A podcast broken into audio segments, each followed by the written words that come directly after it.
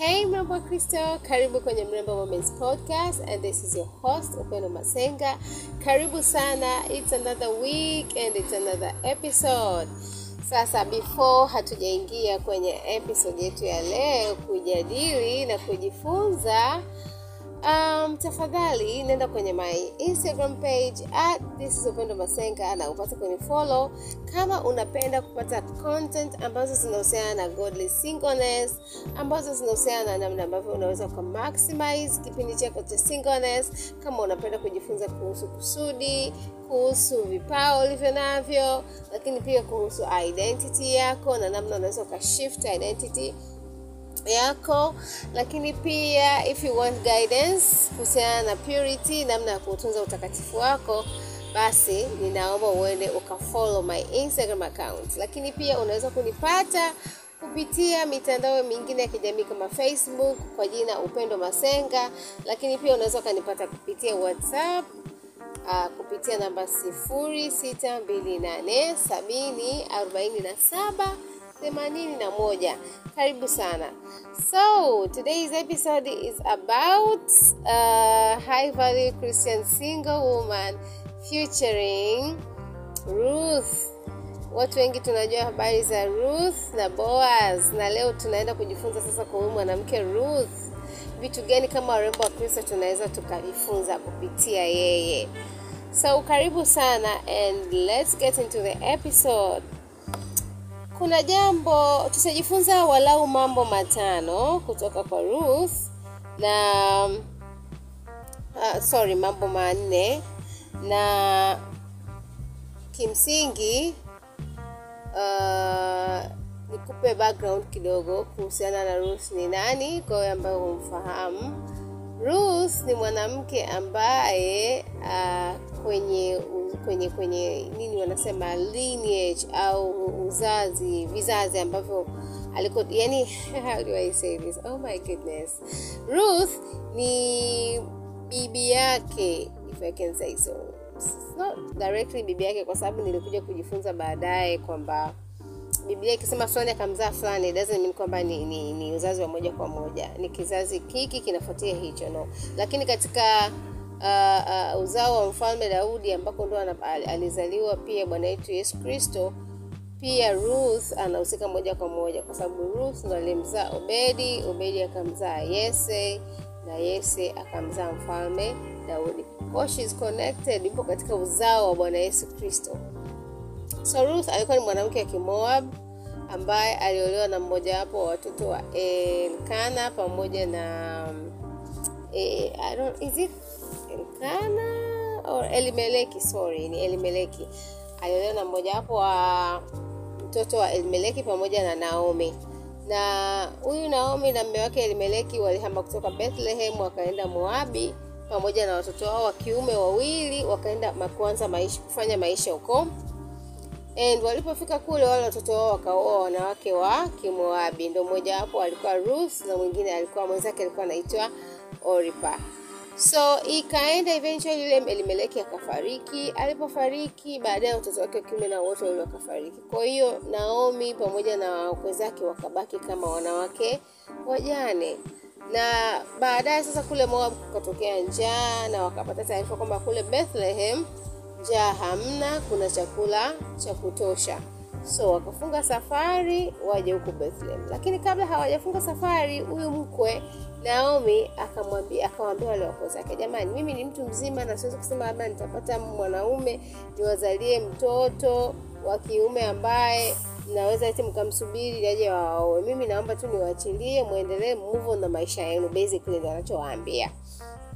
So waka wakamkatalia. Both of them oripa pamoja na ruth. Basi wakaanza safari. Wakiwa njiani tena akawaambia the same thing. Oripa bwana akapiga hesabu zake akaona bwana let me cut my losses akaondoka zake. So when she left akabaki na nani? Na ruth. Ruth yeye alimwambia mkuu wake kwamba mimi sitakuacha. Your people will be my people. Your god will be my god. So basically alimkimbilia mungu wa israel kwa lugha ya leo tunaweza tukasema aliokoka kwa sababu moab ilikuwa ni taifa ambalo linaabudu miungu mingine ambaye si mungu wa kweli. Basi so eventually wakafika Bethlehem, maisha yakaendelea, lakini kwa sababu walikuwa ni watu ambao ni wageni, they moved for a long time, wamerudi. Kwa hiyo wakawa maisha hayako vizuri sana, lakini pia kwa sababu Elimeleki na watoto zake wote wa kiume wamefariki, ilibidi Naomi na Naomi ili yani, kulikuwa kuna ardhi ambayo walikuwa wameacha kule. Kwa ili ile ardhi iweze kuwarudia wao, ilipaswa Naomi, I'm kama ni Naomi aliweza kufanya hicho kitu, lakini kwa Ruth ilipaswa aolewe na mwanaume wa jamaa ya wakina Elimeleki, ndugu wa karibu au jamaa wa karibu, ambaye akimwoa huyu mwanamke ndio atawawezesha sasa wale kama wakina Naomi kuweza kurudishiwa ile ardhi yao, kwa sababu I think kipindi hicho wanawake walikuwa wamiliki ardhi, ni wanaume ndio walikuwa wanaruhusiwa kumiliki ardhi, kwa sababu akiolewa na mtu so if akiolewa na mtu ambaye ni kutoka katika ukoo wa kina Elimeleki, that means moja kwa moja ile ardhi inauli kwa kina Naomi. So that's the a little bit of background. Sasa tuta nitakurudia tena hapo baadaye kwenye mambo ya hiyo ardhi kurudi kwao na nini na nini na nini, but uh, yafuatayo ni mambo ambayo tunaweza tukajifunza kwa Ruth. Kitu cha kwanza kabisa, Ruth alikuwa persistent. Ruth alikuwa ni mwanamke ambaye akia- akiazimia jambo analishikilia mpaka mwisho. She goes through with whatever she has promised. She goes through au yuko thara na kile ambacho amekipangilia au amekiamini. Tukisoma katika ile Ruth sura ya kwanza mstari wa kumi na sita mpaka wa kumi na nane unasema hivi naye Rutu akasema "Uh, usinisihi ni kuacha. Hapa sasa namjibu mama mkwe ambapo alikuwa anamwambia go have your own life move on na nini. Anasema naye Rutu akasema usinisihi ni kuache, nirejee nisifuatane nawe, maana wewe uendako nitakwenda, na wewe ukaapo nitakaa, watu wako watakuwa watu wangu, na Mungu wako atakuwa Mungu wangu.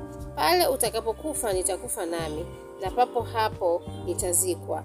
Bwana anitende vivyo na kuzidi, ila kufa tu kutatutenga wewe nami. Mstari ule wa kumi na nane anasema basi alipomwona kuwa amekaza nia yake kufuatana naye, aliacha kusema naye. Mama mkwe sasa alipoona kwamba mtu amekazana, haelewi haelewi haelewi, she won't leave me alone, kaamua nini? Kunyamaza. Hakumwambia tena kwamba ondoka na nini na nini na nini.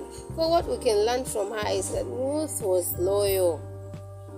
Ruth was persistent. Aliamua kwamba atabaki na mama mkwe wake, akastick with the decision mpaka mwisho. So warembo wa Kristo, sisi tunaweza kuwa watu wa aina hii, kwa sababu we're going to get married and marriage is a lifelong commitment. Tunamwona hapa anamwambia, ila kufa tu kutatutenga wewe nami.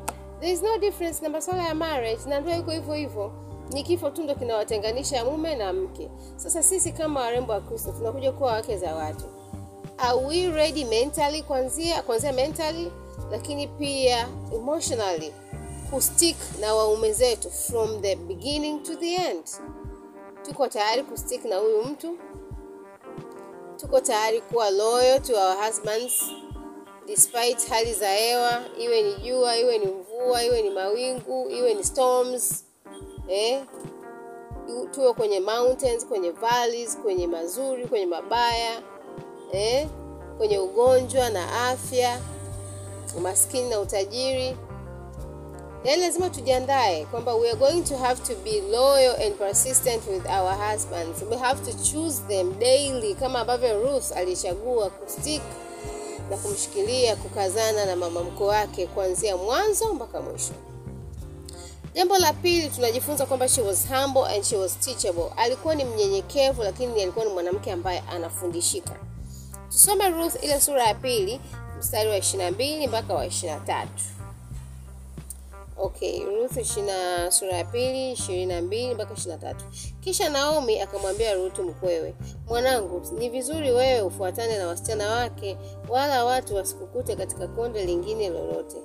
Hivyo yeye akafuatana na wasichana wake Boazi na kuokota hata mwisho wa mavuno ya shairi na mavuno ya ngano pia, naye alikuwa akikaa kwa mkwewe. You see this? She was humble and teachable. Anaelekeza hapo na mama mkwe, kwa sababu eventually walivyoseto sasa, akaambiwa na mama aka, aka actually sio kuambiwa, na ni kitu ambacho tutajifunza huko mbele. Alinyanyuka mwenyewe akasema anaenda kufanya nini? Kufanya kazi kwenye mashamba ya watu, kwa sababu I think the time waliofika kule Bethlehem ilikuwa ni kipindi cha mavuno na bonde au shamba ambalo lilipata kibali machoni pake ni bonde ambalo lilikuwa linamilikiwa na nani? Na Boaz. Sasa amefika pale, anakusanya kusanya hayo mabaki mabaki. Eventually Boaz anamkuta pale, anawauliza wafanyakazi wake who is she, wanamwambia okay, anam, anamkaribisha mpaka anamkaribisha wale chakula wote pamoja na wajakazi wake muda wa mapumziko, lakini pia anam, anamwambia sasa usiende kuokota mabaki au haya masuke anywhere else, utabaki hapa hapa na wasichana wangu mimi. Boaz anamwelekeza, so anarudi anamwadithia mama yake mkwe. Sasa anamwadithia kwamba ameniambia hivi na hivi na hivi, ndo mama mkwe hapa anam, anamsisitiza usinini, usiondoke kweli, don't leave, usiende kuokota kwenye shamba la mtu mwingine, stick na wafanyakazi wake. Lakini pia kitu ambacho tunaweza tukaona kingine ni kwamba hapa mwishoni ule mstari wa wa ishirini na tatu inasema naye alikuwa akikaa kwa mkwewe. Unajua Ruth angeweza kufika kule kwa sababu she was a widow, awaze kwamba kwa sababu they were poor, hawakuwa na kitu tena, na ili wapate ile ardhi ambayo ilikuwa ya Elimeleki, lazima Ruth aolewe na mwanaume mwingine ambaye ni jamaa au ndugu ya nani, ndugu wa wakina Elimeleki, marehemu mme wake na nani na Naomi. Kwa hiyo they were basically poor. Angeweza kufika kule abadilike, aweuke, atafute tu mwanaume ili kusurvive, lakini no, she stuck with her in-law, akastick na mama mkwe wake mm? Ndo anatuambia naye alikuwa akikaa kwa mkwewe. Kwa alikuwa, tunaweza tukajifunza kwamba alikuwa mwanamke ambaye ni mtulivu, ametuliza kichwa chake, anasikiliza wengine, lakini pia ni mtii. Sijui kama tunanielewa, mrembo wa so much to learn here kuna vingi sana vya kujifunza katika ulimwengu ambao uko very raceful, yani watu wana race, kila mtu anajiwazia yeye yeye, me myself and I, lakini Ruth ana, ana, anachagua kuwa mnyenyekevu na kumsikiliza mama mkwe, lakini pia kumsikiliza Boaz alipompa hayo maelekezo. Jambo la tatu ni kwamba she was virtuous, she was a woman of virtue. Tusome ile Ruth sura ya tatu mstari wa kumi mpaka wa kumi na moja. Nasema hivi basi Okay, mstari wa kumi. Akamwambia mwana, akamwambia akamwambia mwanangu, ubarikiwe na Bwana, umezidi kuonyesha fadhili zako mwisho kuliko mwanzo, kwa vile usivyofuata vijana, kama ni maskini, kama ni matajiri. Basi mwanangu, usiogope, mimi nitakufanyia yote uyanenayo, kwa maana mji wote pia wa watu wangu wanakujua ya kuwa ya kwamba u mwanamke mwema. Tunakumbuka tulijifunza kwa mwanamke wa Mithali thelathini na moja kwamba ni mwema, moyo moyo mume wake humwamini, she is rare, eh, hapatikani ovyo ovyo. The same applies to her. Yaani habari zimeshasambaa kwenye mji wote wa Bethlehem kwamba huyu amestik na mama mkwe wake thin, yuko hapa anamsapoti, anafanya kazi, kwa sababu tunaasimu kwamba Naomi pengine alikuwa ni mzee sana, kwa yeye ndo anamtekea, ndo anamwangalia, she's there for her. Huyu mwanamke huyu Naomi hawezi tena kuwa na nguvu kama ambazo anazo huyu binti mdogo. Mwanamke bado ana nguvu, kijana kijana, tofauti na huyu bibi mtu mzima. Kwa hiyo habari zimeshasambaa kwamba she's a good woman, ni mwanamke mwema, amemfanyia mke wake moja mbili tatu. Kwa hiyo hapa sasa, hii ni mstari ambao unaelezea pale ambapo uh, ili sasa aweze kuolewa na ndugu ambaye ni upande wa Elimelek, marehemu Elimelek, kuna kitu alitakiwa afanye. Alipaswa kwenda kama hii ilikuwa ni kama uh, signal au au ya yani kama kuonyesha kwamba niko tayari kuolewa na wewe as per tradition. Alielekezwa na mama mkwe wake. Naomi alimwelekeza Ruth kwamba aoge, apake mafuta vizuri, apendeze, aende kwa Boaz kwenye sehemu yake anapopepetea ngano, and then when he's done eating, amelala amejifunika, amfunue miguu yake. Na nafikiri wanasema wasome Biblia, alimfunua miguu ili, unajua mtu ukilala alafu miguu iko wazi, lazima tu upepo utakupiga baridi, utashtuka, kwani kwa anasikia baridi miguuni, kwamba akishtuka sasa amkute ile Ruth amelala kwenye miguu yake pale na alikuwa akilala vile, ilikuwa inamaanisha kwamba amekubali, yani anaomba Boaz aitimize ile tradition, ile desturi yao ya wana wa Israeli, ili sasa uh, Naomi pamoja na Ruth waweze kusaidika, kama ni mali, menelewa, ili maisha yao sasa yaweze kuwa yenye yenye nafuu.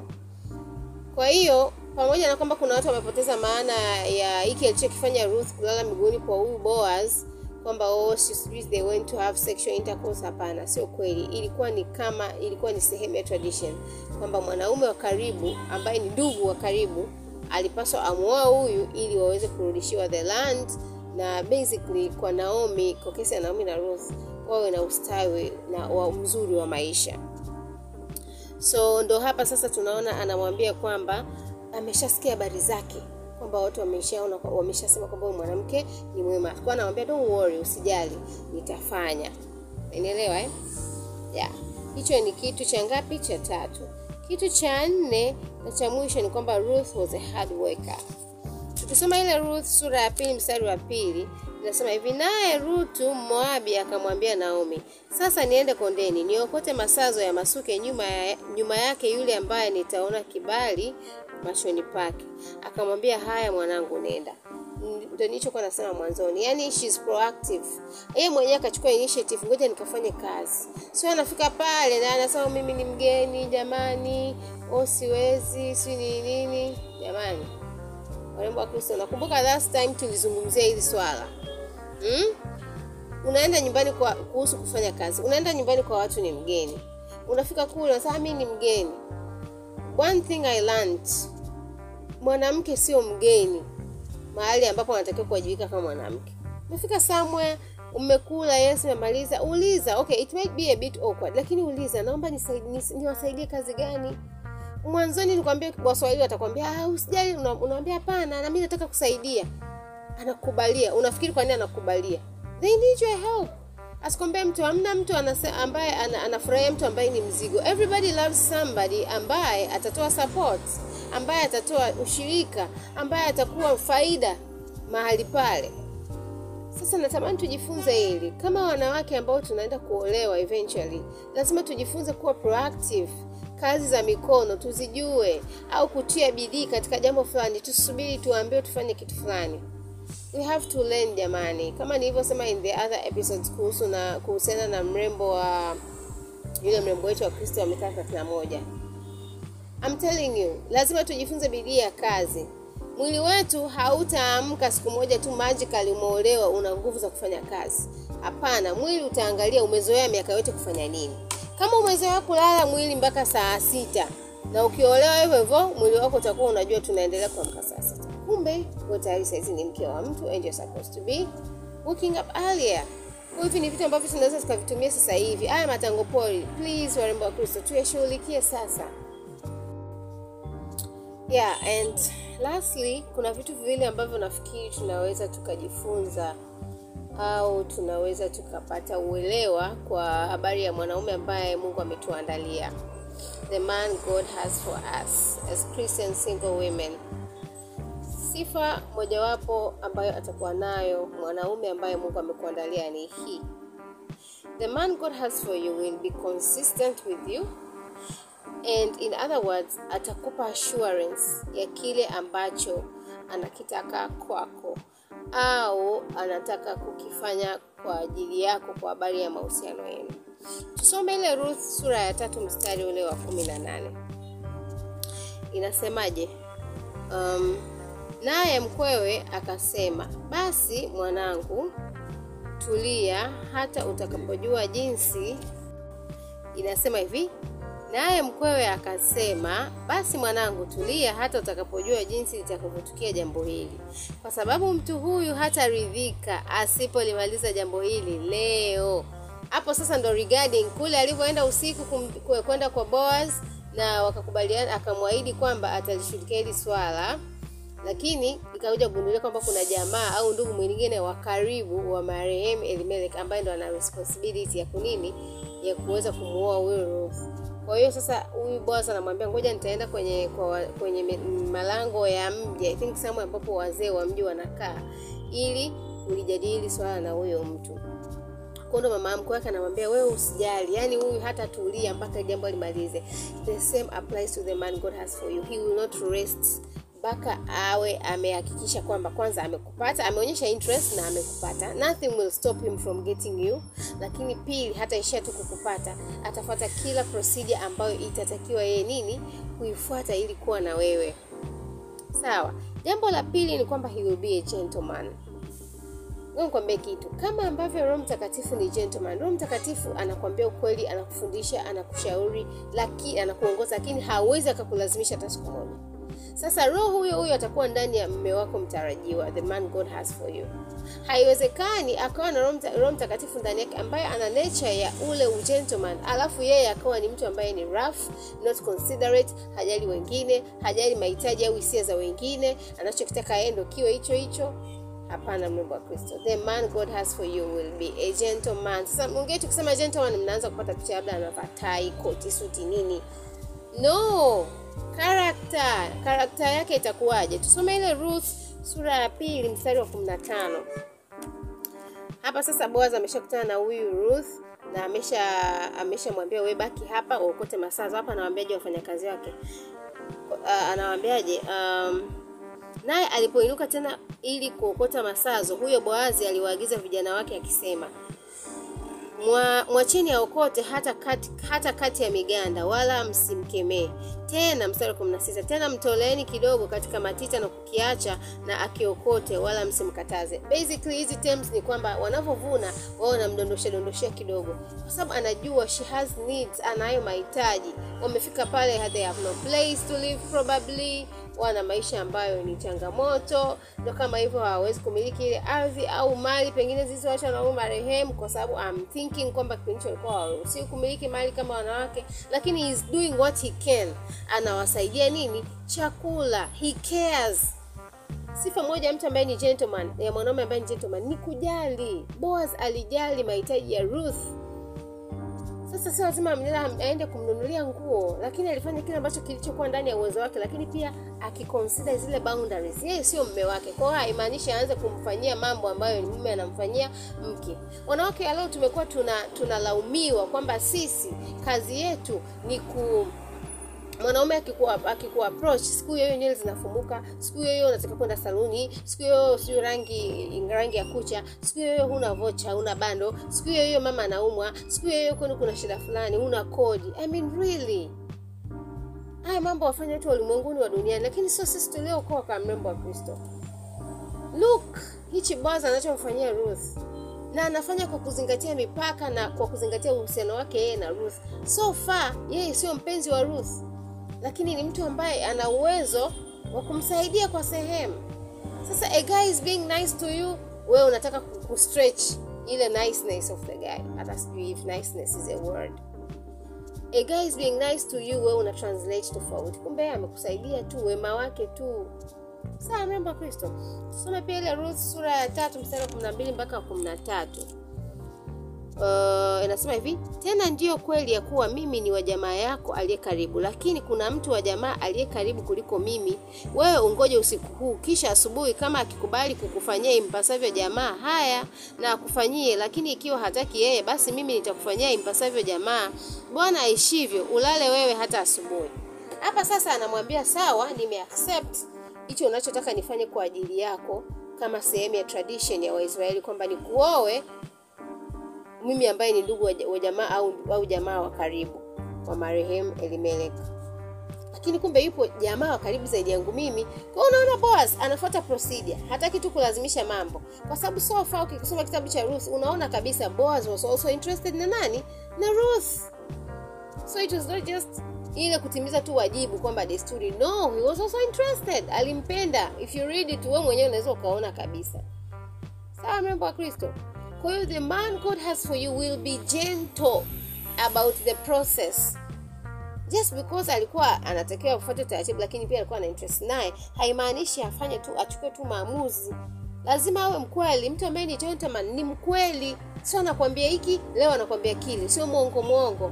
Kwa anamwambia kabisa yes i will do it. Nitafanya hivyo. Nitachukua nafasi yangu kama jamaa wa karibu. Lakini ukweli ni kwamba ipo jamaa ambaye ni wa karibu zaidi yangu. Ngoja nimshirikishe hili swala kesho asubuhi. And then kama atafanya basi kama hatafanya mimi nitafanya. Na watu ambao ni wanaume ambao ni gentleman hawalazimishegi mambo. Unaona hapa anasema kabisa kama yule jamaa karibu akikuchukua akikubali kukuoa sawa. Kama kataa basi. Umenielewa eh? kwa hiyo uh, mrembo wa kristo i hope itakusaidia kwa sehemu kuchuja aina ya wanaume ambao wanaonyesha interest kwako na ambao unawapa nafasi.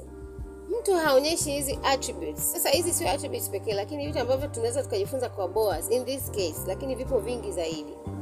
Na bwana yesu atusaidie. And that is the end of our episode lakini napenda kukumbusha kama una changamoto if you're struggling somewhere i would like to help you i would like to mentor you as a, a christian single woman. Natamani kama kuna makosa ambayo nilifanya mimi usiyafanye. Kama una maswali kama una changamoto kwamba you don't know ufanye hiki au hiki. I'll be ready to listen. I'll be there for you kwa msaada wa roho mtakatifu. Wasiliana na mimi kupitia whatsapp 0628 74781 lakini pia tafadhali follow my instagram account at this is upendo masenga this is upendo masenga lakini pia napatikana kwa facebook upendo masenga. Asante sana kwa kusikiliza na mungu akubariki. Na ikiwa unasikiliza kupitia audio mark tafadhali please follow me. Lakini pia acha comment yako eh? Mrembo wa kristo nipate kusikia umejifunza nini? What's your biggest takeaway? Umejifunza kitu gani kipya? Um, au labda kama kuna kitu kimekufurahisha. So yeah thank you so much na mungu akubariki sana na kupenda sana. Bye bye